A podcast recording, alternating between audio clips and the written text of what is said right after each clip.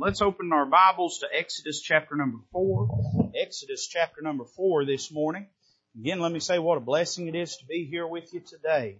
Exodus chapter number four, and we're going to begin reading at verse number one. We have quite a bit of scripture to read this morning, but we're going to do our best to preach a long time with it. Amen. I know that encourages you. And now we'll do our best to mind the Lord this morning, but we do want to use the text and the context. Amen. I've heard men preach and use the text without using the context, and it never turns out well. So we want to use the text and the context this morning. Exodus chapter number four, verse number one, the Word of God says that Moses answered and said, But behold, they will not believe me. Now you know where we're at in the Word of God. Moses is speaking with the Lord. The Lord has commissioned him to go into Egypt. Moses has some concerns. He says, They will not believe me, nor hearken unto my voice. For they will say, The Lord hath not appeared unto thee. And the Lord said unto him, What is in thine hand? And he said, A rod. And he said, Cast it on the ground. And he cast it on the ground, and it became a serpent. And Moses fled from before it. And the Lord said unto Moses, Put forth thine hand, and take it by the tail. And he put forth his hand and caught it, and it became a rod in his hand. That they may believe that the Lord God of their fathers, the God of Abraham, the God of Isaac, and the God of Jacob, hath appeared unto thee. And the Lord said furthermore unto him, Put now thine hand into thy bosom. And he put his hand into his bosom. And when he took it out, behold, his hand was leprous as snow. And he said, Put thine hand into thy bosom again. And he put his hand into his bosom again, and plucked it out of his bosom, and behold, it was turned again as his other flesh. And it shall come to pass if they will not believe thee, neither hearken to the voice of the first sign, if they will believe the voice of the latter sign. And it shall come to pass if they will not believe also these two signs, neither hearken unto thy voice, that thou shalt take of the water of the river and pour it upon the dry land, and the water which thou takest out of the river shall become blood upon the dry land. Moses said unto the Lord, O my Lord, I am not eloquent, neither heretofore, nor since thou hast spoken unto thy servant, but I am slow of speech and slow of a slow tongue. And the Lord said unto him, Who hath made man's mouth? Or who maketh the dumb or deaf or the seeing or the blind? Have not I the Lord? Now therefore go, and I will be with thy mouth, and teach thee what thou shalt say. And he said, O my Lord, send I pray thee by the hand of whom, of him whom thou wilt send. The anger of the Lord was kindled against Moses, and he said, Is not Aaron the Levite thy brother? I know that he can speak well, and also behold, he cometh forth to meet thee. When he seeth thee, he will be glad in his heart. Thou shalt speak unto him and put words in his mouth, and I will be with thy mouth and with his mouth, will teach you what ye shall do. He shall be thy spokesman unto the people. He shall be, even he shall be to thee instead of a mouth, and thou shalt be to him instead of God. Thou shalt take this rod in thine hand wherewith thou shalt do signs.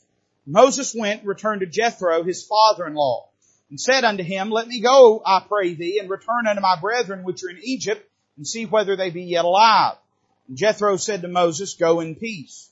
The Lord said unto Moses, In Midian, go return into Egypt, for all the men are dead which sought thy life.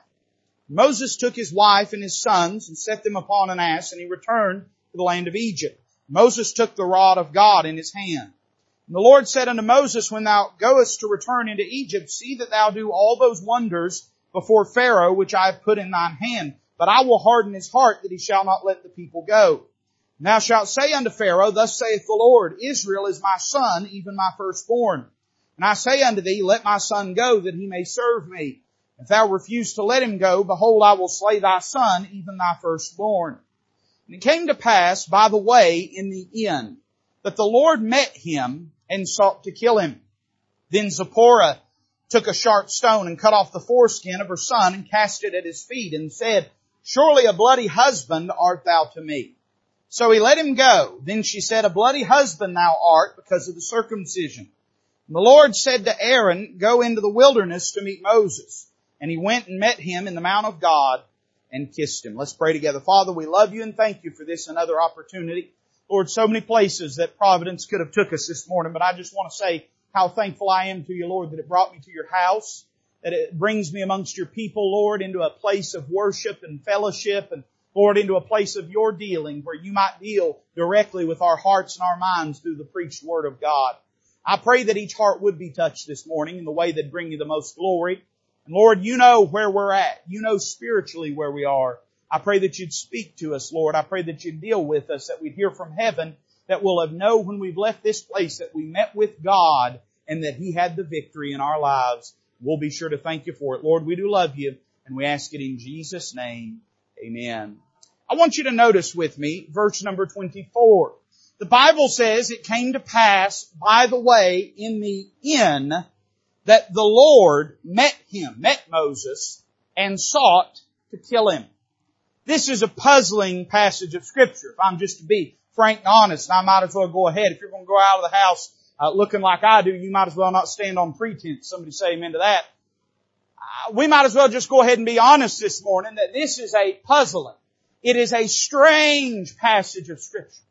But we find within it, as we seek to dig and to search and to study and to mine from it what truth we can garner for our lives, that contained within these few passages, at the tail end particularly of this chapter, that there is a great truth for the people of God this morning. Can I remind you that last week we began, I, have quit calling things series because I, half the time I don't finish them. So it ain't a series, I'm just preaching on the same thing for a little while and we'll see what happens.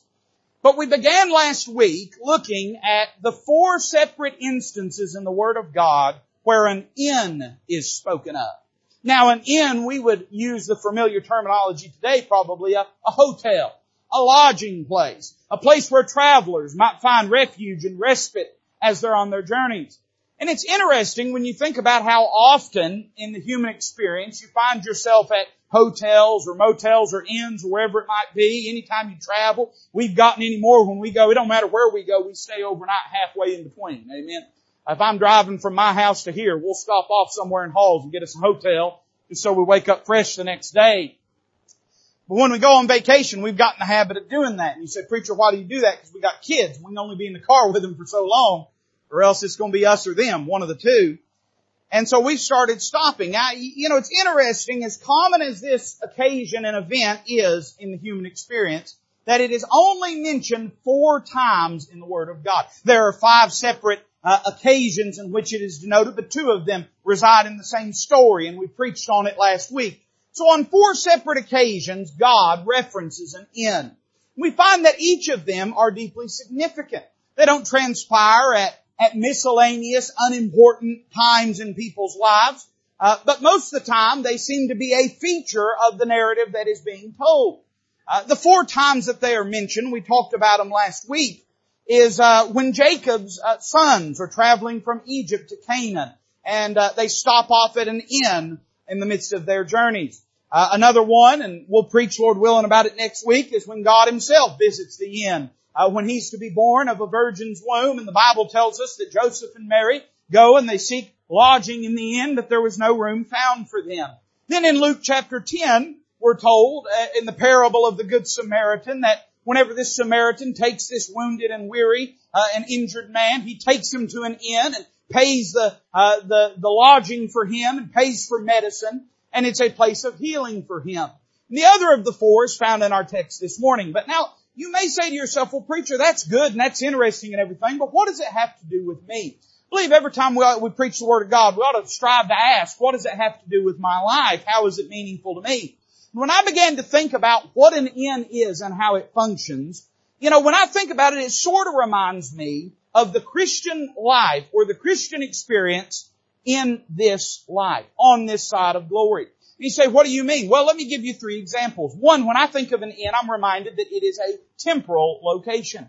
Ideally, you don't live at a hotel or a motel. Now, there are some people that circumstances may thrust upon them to do so, but ideally you don't live there. It's just a place that you visit. You're in between two points. You've left a place, you're getting to a place, and you just gotta stop somewhere in between. How many of you know this to be true? That though our salvation is eternal and it is eternally secure, the relationship that we have with Christ now and the dynamic that it exists in is but a passing thing. You say, preacher, uh, how is it passing? Well, Paul said this, that now we see through a glass darkly, but then we'll see face to face. Paul said about this life, our light affliction, which endureth, but for a moment worketh for us a far more exceeding and eternal weight of glory. The way that we interact with Christ right now, through prayer, through the Word of God, at a, at a, uh, at a, a uh, distance as far as our physical location is concerned, is but a passing thing. I'm glad to report to you one day we won't have to pray to Him, we'll just talk to Him. One day, listen, we won't have to look at Him in faith, we'll look at Him with our eyes. Right now we walk by faith and not by sight, but there's coming a day when faith will pass away and we'll be able to see Him face to face. So it's a temporal thing. And then number two, not only is it a temporal location, it is a hopeful location. In other words, when somebody's traveling down the road and they see an inn up ahead, particularly if the journey has been long and weary, and how many of you give me a good hearty amen here that the journey has been long and weary? If the journey is long and weary, there's nothing you look forward to more than seeing the lit up sign of that hotel.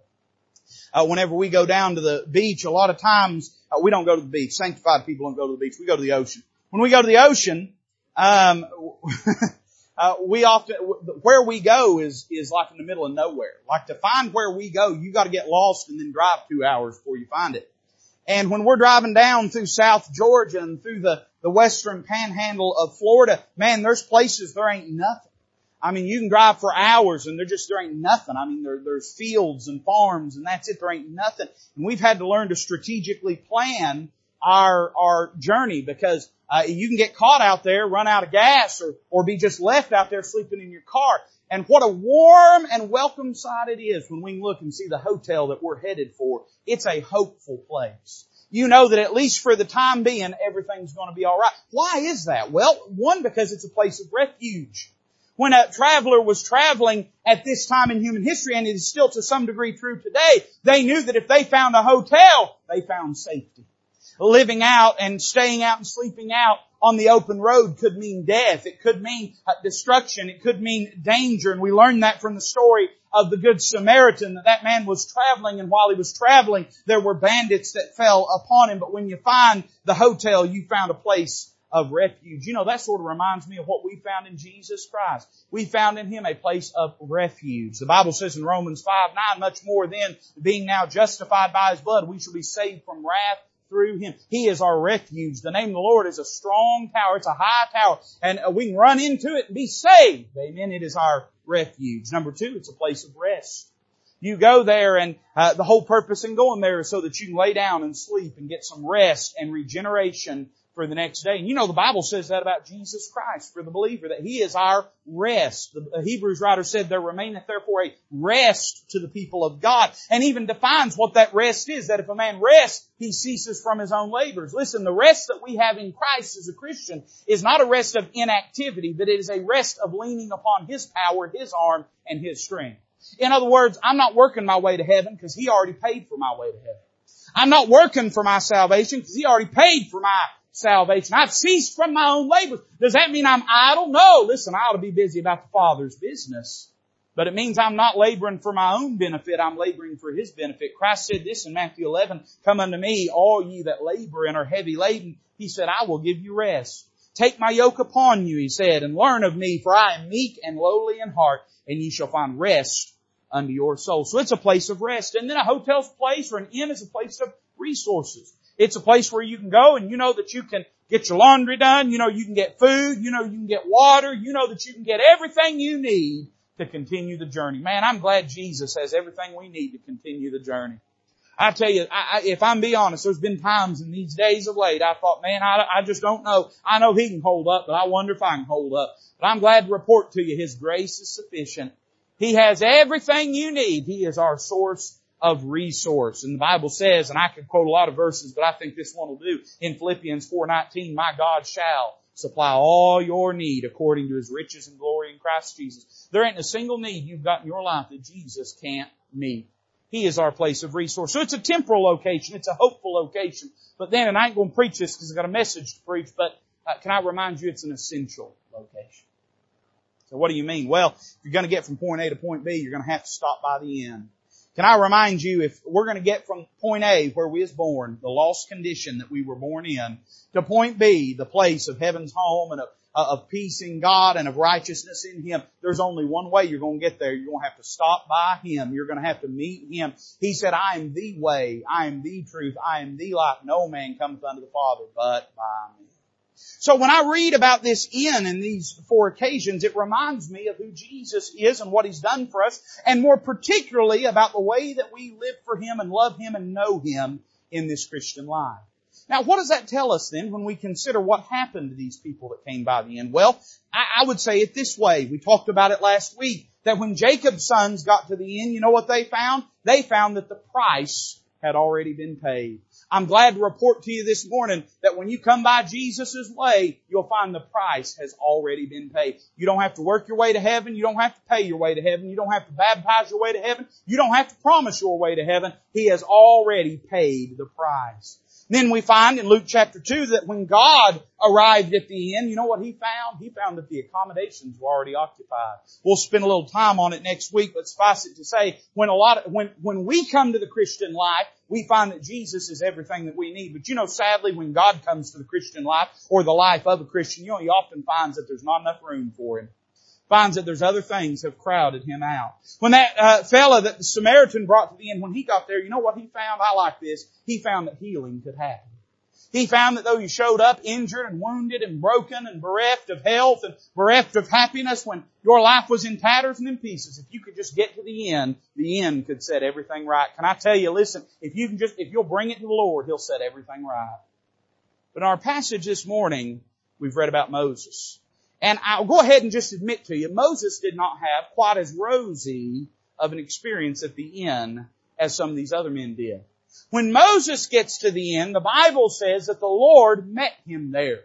The Bible tells us evidently that the Lord had taken him or had had uh, arrested him or restrained him because later on it says that God let him go. And the Bible tells us that the Lord sought to kill Moses at the end when I read this passage, I cannot help but think to myself, Moses is in this circumstance because there's an area of disobedience in his life. And what he found was this, Brother Charlie, when he got to the end, he found out that the perfect Lord demands a pure life. We talked last week and we called it the end of redemption.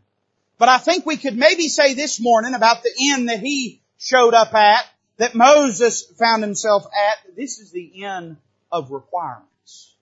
Can I tell you, it, oh, when I remember Lester Roloff said years ago, this always stuck with me. He said, it won't cost you anything to get saved, but it'll cost you everything to live saved. And he wasn't talking about losing your salvation. What he was saying is it don't cost you nothing to become a Christian, but if you want to be truly Christ-like in the way that you live, it's going to cost you something. In fact, it'll cost you everything. Can I tell you this morning, the Christian life comes with some requirements.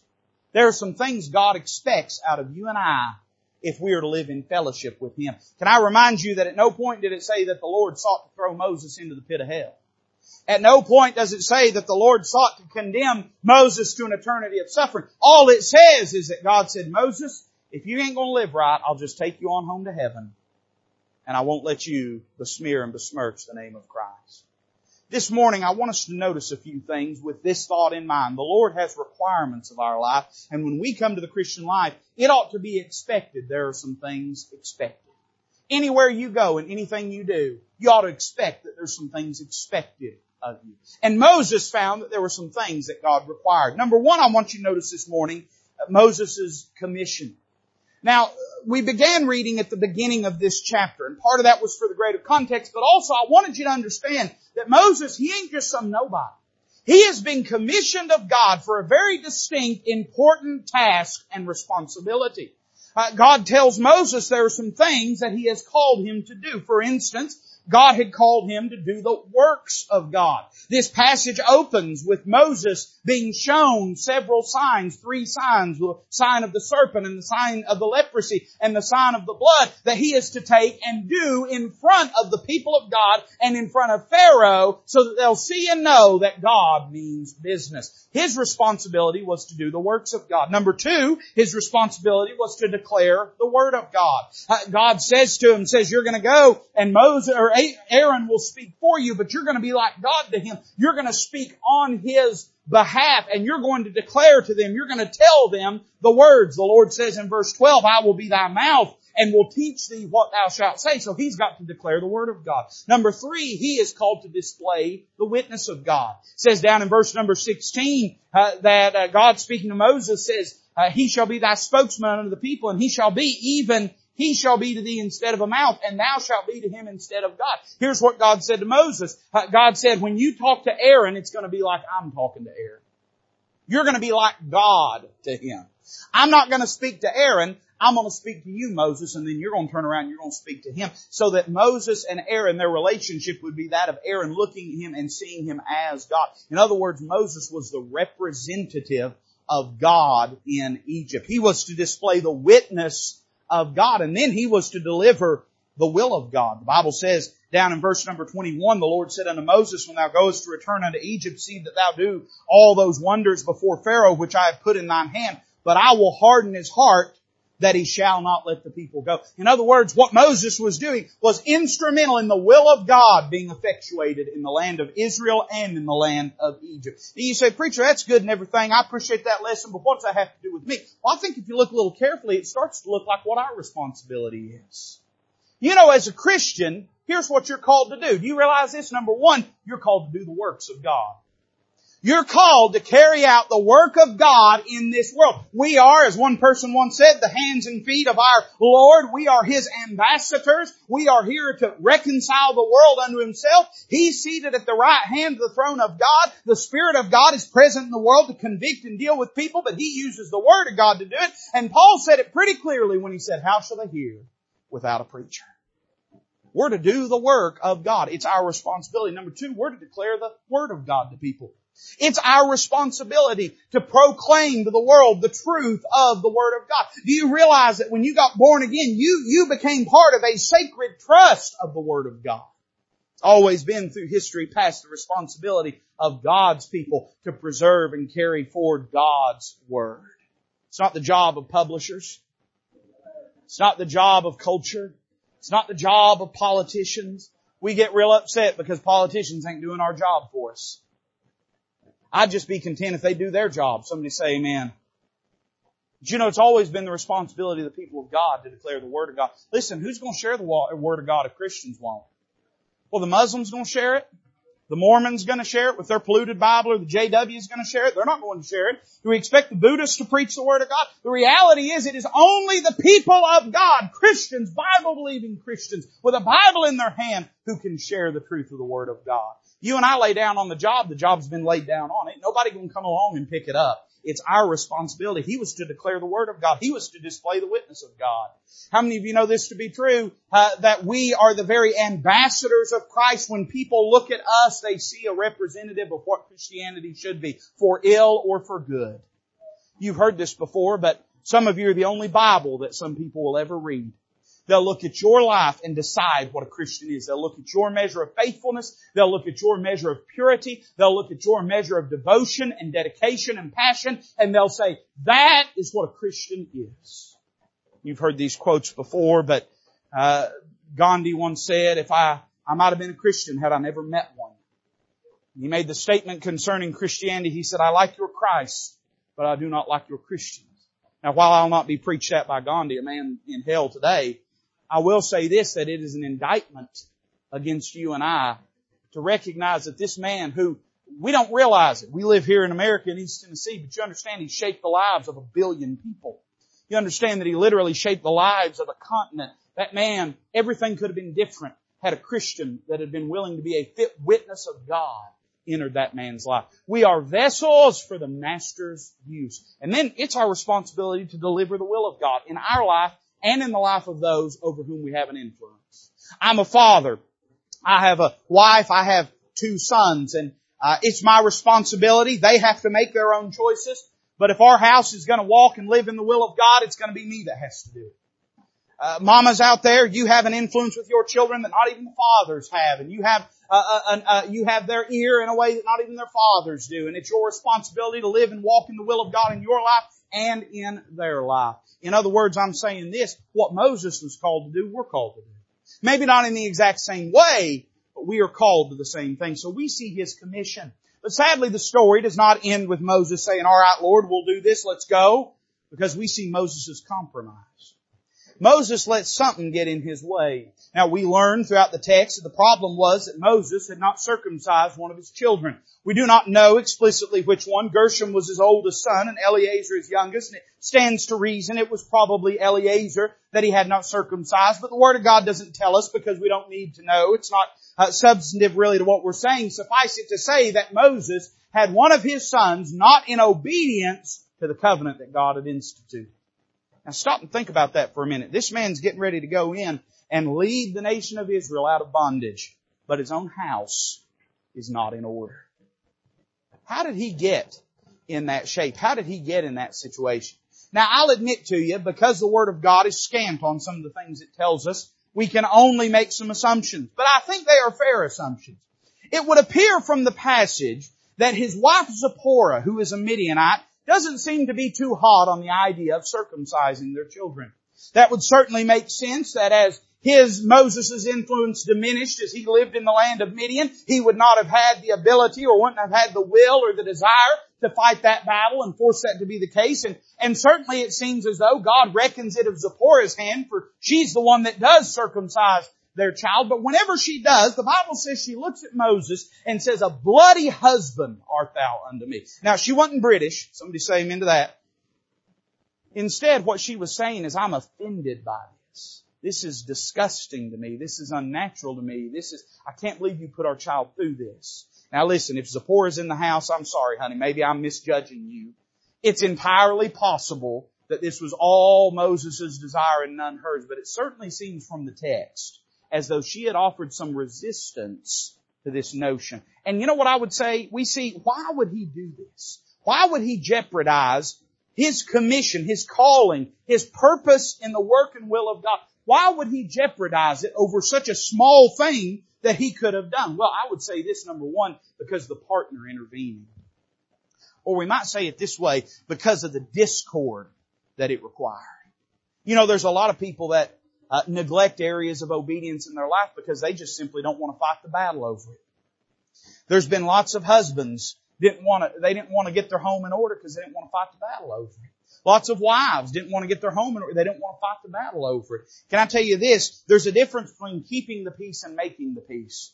There's a lot of peacekeepers, but there's very few peacemakers. The Bible says, uh, blessed are, are the, those that make peace. It, it's, it's one thing to keep the peace. It's another thing to make it. Can I say when you neglect obedience to God, you're not making peace. You may keep it in the short term, but sooner or later discord, sooner or later conflict, sooner or later dissatisfaction will break out. The best way you can create a happy life for yourself is to live for God, walk with Him, and be sold out a hundred percent to Him oftentimes relationships. And by the way, we could go a step beyond just merely the, the marital relationship. We could talk, there's a lot of people won't, uh, in their, in their life and in their home won't hold the standard they should. It might upset their kids, might upset their uh, spouse, might upset somebody else. There's a lot of times that people, because it might upset friends that they have or coworkers that they have, but whatever it is, can I say this? Your walk with God is more important than your relationship with anybody else.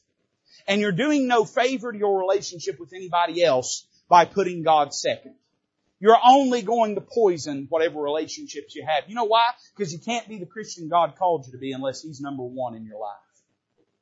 I think that probably he was tempted to because the partner intervening. Number two, I think undoubtedly he was probably uh, hesitant to do this because of the pain it inflicted. Because we might say this, not only the discord that it required, but the discomfort that it required. Moses' son was most certainly older than an infant and possibly even a young man by this time. This would have been a much more painful and traumatic experience for him than it would have been for an infant. Could it be that Moses neglected it because of the pain that it would have caused his son? I've seen this and you probably have too when people grow a soft spot. We ought to love our kids. We ought to cherish our kids. We ought to value our kids. Uh, but sometimes people grow a soft spot for their children and they refuse to uh, instill the things in their kids' lives that it takes for them to grow into being the adult that God would have them to be. I, listen, I understand. I've never raised a, a teenager. My wife's still raising me, but I've not raised a teenager yet. But I do remember the kind of teenager I was, and I wasn't an easy one. And I know that you can get to a place where it's easier just to let it go. You listening? It's easier just to let it go. Don't want to fight over it all the time. Don't want, don't want the house to be a battlefield all the time. I'll let this one go. I won't die on this hill. You know, the problem is this, a war only has so many battles. And if you cede every hill and every mountain, sooner or later you, you lose the war. It's a painful thing. It certainly is to our flesh to walk with God. And not everybody's going to like it when you live for God. And there's going to be people that are upset. There's going to be people that despise what you're doing. There's going to be people that, that their flesh hates what you're doing. But at the end of the day, we're doing nobody any favors by compromising our relationship with God. Can I say even in your life, uh, even in your walk with God, very often we allow sin to sit undealt with because the relationships involved, other people might be upset, but sometimes we allow it to because it's a painful thing to purge sin from our life. It's not pleasant. Your flesh don't like it. Uh, you want, listen, your, if your flesh did, if your flesh did not like it, it wouldn't have been sin in the first place. The whole reason it has got its foothold in your life is because your flesh likes it. It's not going to be easy to get that sin out of your life, but you have to decide who's more important, the Lord or you, the Lord or your sin. So I think probably because the pain it inflicted. But then I, I thought about this, you know, really didn't even have to be either of those things. It might have been Zipporah was perfectly fine. It might have been every day she woke up and said, honey, it's today the day you're going to circumcise her son. You need to do that. You need to be obedient to God. And Moses said, no, honey, I'm not going to do it. It could be that the son, if he was old enough to be able to have an opinion, was saying, Dad, I know it'll be painful, but if this is what we gotta do to obey God, I'll do it. I don't mind. It could have been none of those things.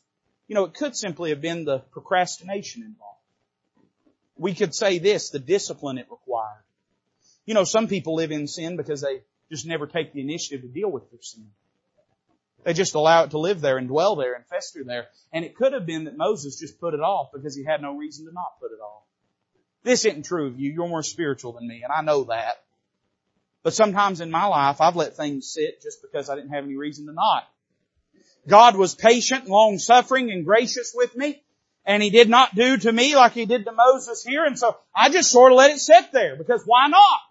Why would I deal with an uncomfortable truth? Why would I deal with an inconvenient temptation or sin when I can just leave it there and ignore it and pretend like life will go on? we see his compromise in this passage, but thankfully God loved him enough to not let him continue in this case because we see his confrontation. You say, preacher, what do you mean? Well, the Bible says in verse 24, it came to pass by the way in the end that the Lord met him and sought to kill him. Now it doesn't say that Moses met the Lord. Says the Lord met Moses. It would seem to suggest that whenever Moses got to the end, he found out that God was sitting there waiting on him. It does not tell us how he sought to kill him, only that he did seek to kill him, although I would say this, I do believe it was through some physical means. I believe it was through some force. Uh, some commentators have said, oh, he struck him dead or, you know, gave him a sickness or whatever. But I think the fact that the Bible tells us that the Lord let him go in verse 26, you can't let go of somebody you ain't hanging on to. So I think the Lord seizes Moses and restrains him. What does this suggest to us? Well, it tells us this, that God's not going to let us live in sin without dealing with us. And if we, as a child of God, now if you're lost here today, you can. You can live in sin the rest of your life. It could be God will never say much of anything about it. You'll die in your sins and die and go to hell. You shouldn't live that way. You shouldn't allow that to happen. But I trust on this uh, Sunday morning, probably most folks in the house of God are probably saved people. And I'll tell you this, if you're a child of God, God won't let you live in sin. If you're a child of God, God won't let you live in sin. Sooner or later, He will deal with you. And it might be some open and vile sin. It might be some secret and hidden sin, or it might just be some sin of omission, something in your life that you're neglecting and not doing. But irrespective of that, sooner or later, God's going to meet you. God's going to deal with you. What did God do? Well, I noticed number one that God seized him. He met him and restrained him. God did whatever it took to get his attention.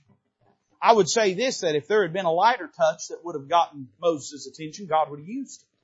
But God did this because evidently unseen behind the, the, the scene and behind the curtain, Moses had been wrestling with God over this because God is always merciful. He defaults to mercy. He doesn't do more than he has to. So when he grabs hold of him, he's doing what it takes. When he looks at Moses and said, Moses, if you don't get this right, I'm going to kill you over. He was doing that because it was necessary. He was restraining him, preventing him, arresting him. He wouldn't let him be free until that thing was dealt with. Wonder how God's restraining you and I in our lives. Wonder what God's doing to try to get your attention and my attention in our lives. Has God grabbed hold of you? Has He seized you? Has He restrained you? Has He robbed you of your peace, your joy, your freedom, your liberty? I'm not even talking about political or societal. I'm talking about what goes on in your heart this morning. Now, uh, suffice it to say, I believe America ought to look up and pay attention to the message God's sending to her. But I'm talking to you as a Christian today. What's God doing to get your attention?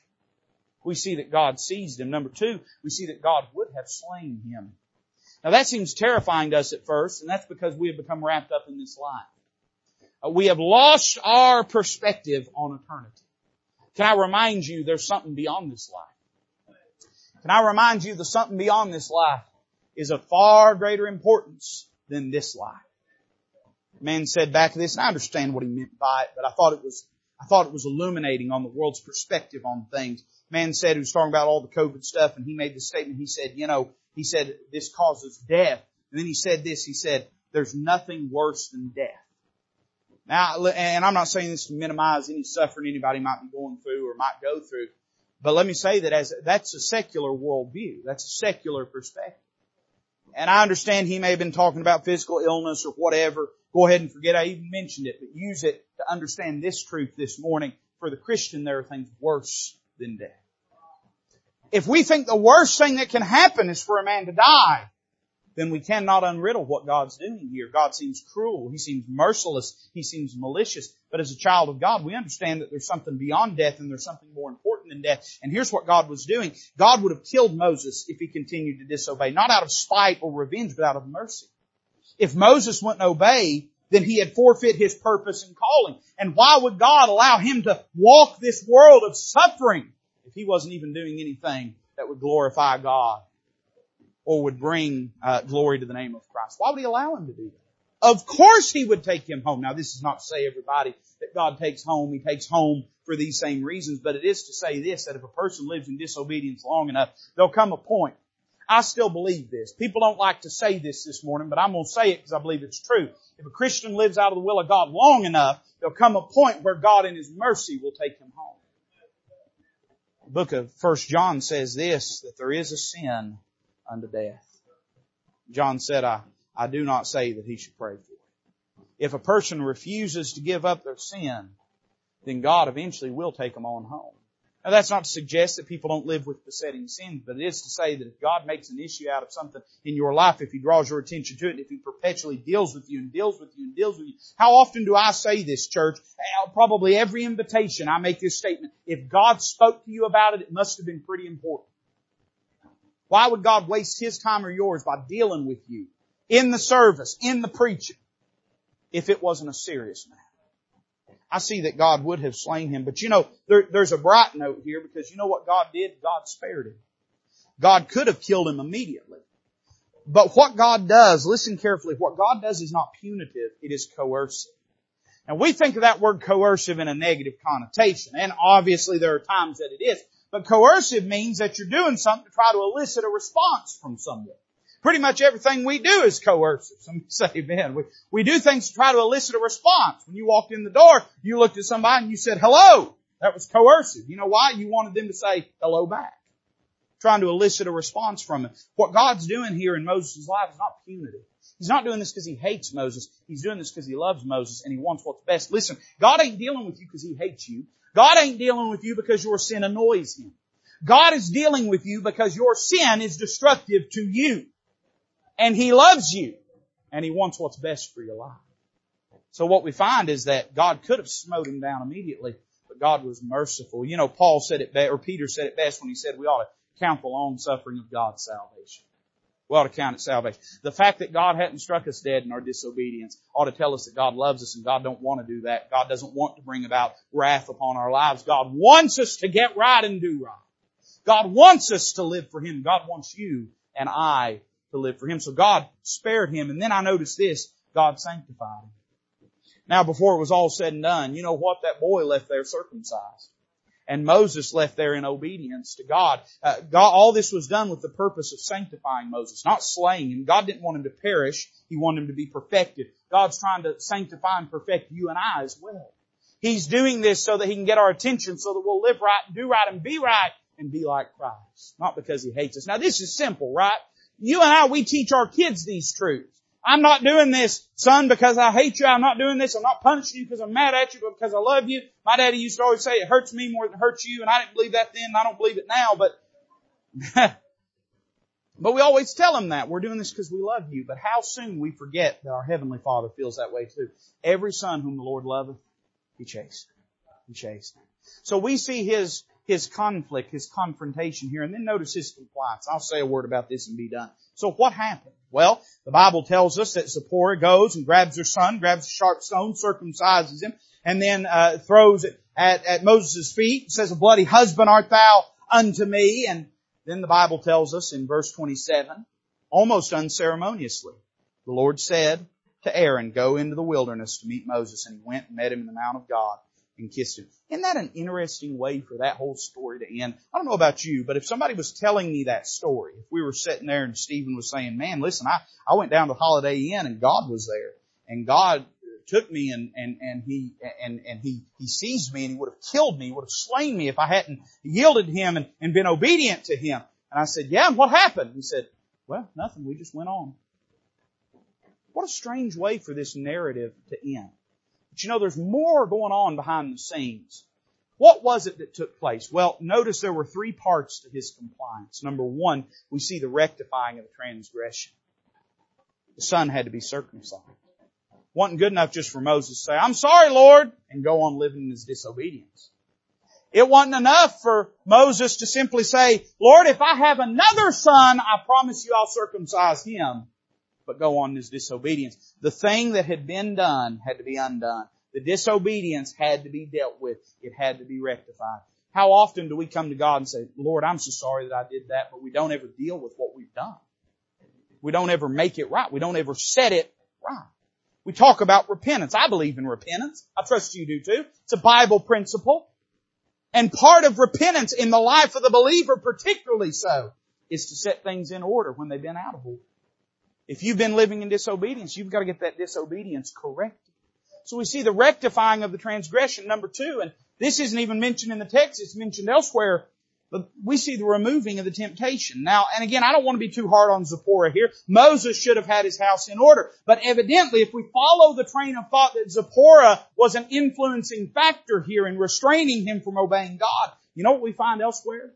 In Exodus chapter 18, whenever Jethro comes back to Moses after Moses has been in the wilderness for a season, the Bible says then Jethro, Moses' father-in-law, took Zipporah, Moses' wife, after he had sent her back. Doesn't say it in our text in Exodus 4, but it tells us later on that evidently after this episode, uh, Moses put Zipporah and those two boys right back on the donkey that carried them there and sent them right back to Midian. Why did he do that? Did he do that because he was cruel? No. I think he understood this, that he had a soft spot for his wife and his kids. He understood his own weakness. He understood that Zipporah evidently was not bought in on what God was doing in their life and that she would only be a stumbling block. Now listen, we need to be cautious here. I don't think this is marriage advice. Somebody say amen. But I do think it's spiritual advice. You've got to rectify the transgression, but you know what you need to do after that? You need to remove the temptation. It's no wonder some of us struggle with sin. Because we don't change anything about our life when we get right with God. The very things that tempted us before, we don't do anything to try to remove those things from our life. We somehow believe that we've miraculously grown strong enough to resist that temptation though provably time and time again we have shown that we are not. You want a better chance of walking close and clean to God? Uh, Paul said it this way, give no occasion to the flesh. Give no occasion to the flesh. Don't give the flesh an opportunity. I remember my mother telling me one time she was having a conversation with my grandmother, her mother, and uh, when she was a teenager, and she made the comment to, to her mom, said, "Don't you trust me?" My grandmother looked at her and said, no, I don't trust you. I don't trust any teenager. And you can't even trust yourself. Boy, she wiser than most of us, wasn't she? You say, don't you trust yourself? No, I don't trust myself. Why should I? Paul said, in my flesh dwelleth no good thing. Don't trust yourself. You can't trust yourself. Remove the temptation. Remove the occasion of the flesh. And then you know what we find? And this is why I read all the way to verse 27. the Bible says after this that God looks at Aaron and says, Aaron, I want you to go and meet Moses and they go and meet in the Mount of God. Can I say a very simple thing about that? It tells me Moses went on. We see the resuming of the task. I'm glad failure don't have to be final. You and I may mess up and undoubtedly we will mess up. We'll live in disobedience and we'll, we'll disobey God and, and transgress God's word and, and God's commands. But that doesn't have to be final. It doesn't have to be chronic. It doesn't have to be our continual condition and it don't have to be terminal. We all make mistakes, but listen, God dealing with you this morning ought to tell you that He ain't done with you. If He is done with you, you won't be sitting here this morning. He's dealing with you because He's not done with you. Not because He hates you, not because He loads you, not because He's annoyed with you. He's dealing with you because He loves you. Because He's got a plan for your life. Moses went on to be mightily used of God. And you know, this little bit of disobedience in Moses' life, the Holy Ghost made it so obscure that very few people even know it's in the Word of God. I, I, I'm not, my preacher used to say this all the time. Every time he preached a message, he'd say, I've never heard anybody preach on this. And one day my father-in-law said, you know why he says that, right? I said, why? He said, because he don't ever hear anybody preach but himself because he's a preacher. So, understanding the blind spot that us preachers have, I've never heard a message on this. And it's not because there's not a truth in it. You know why?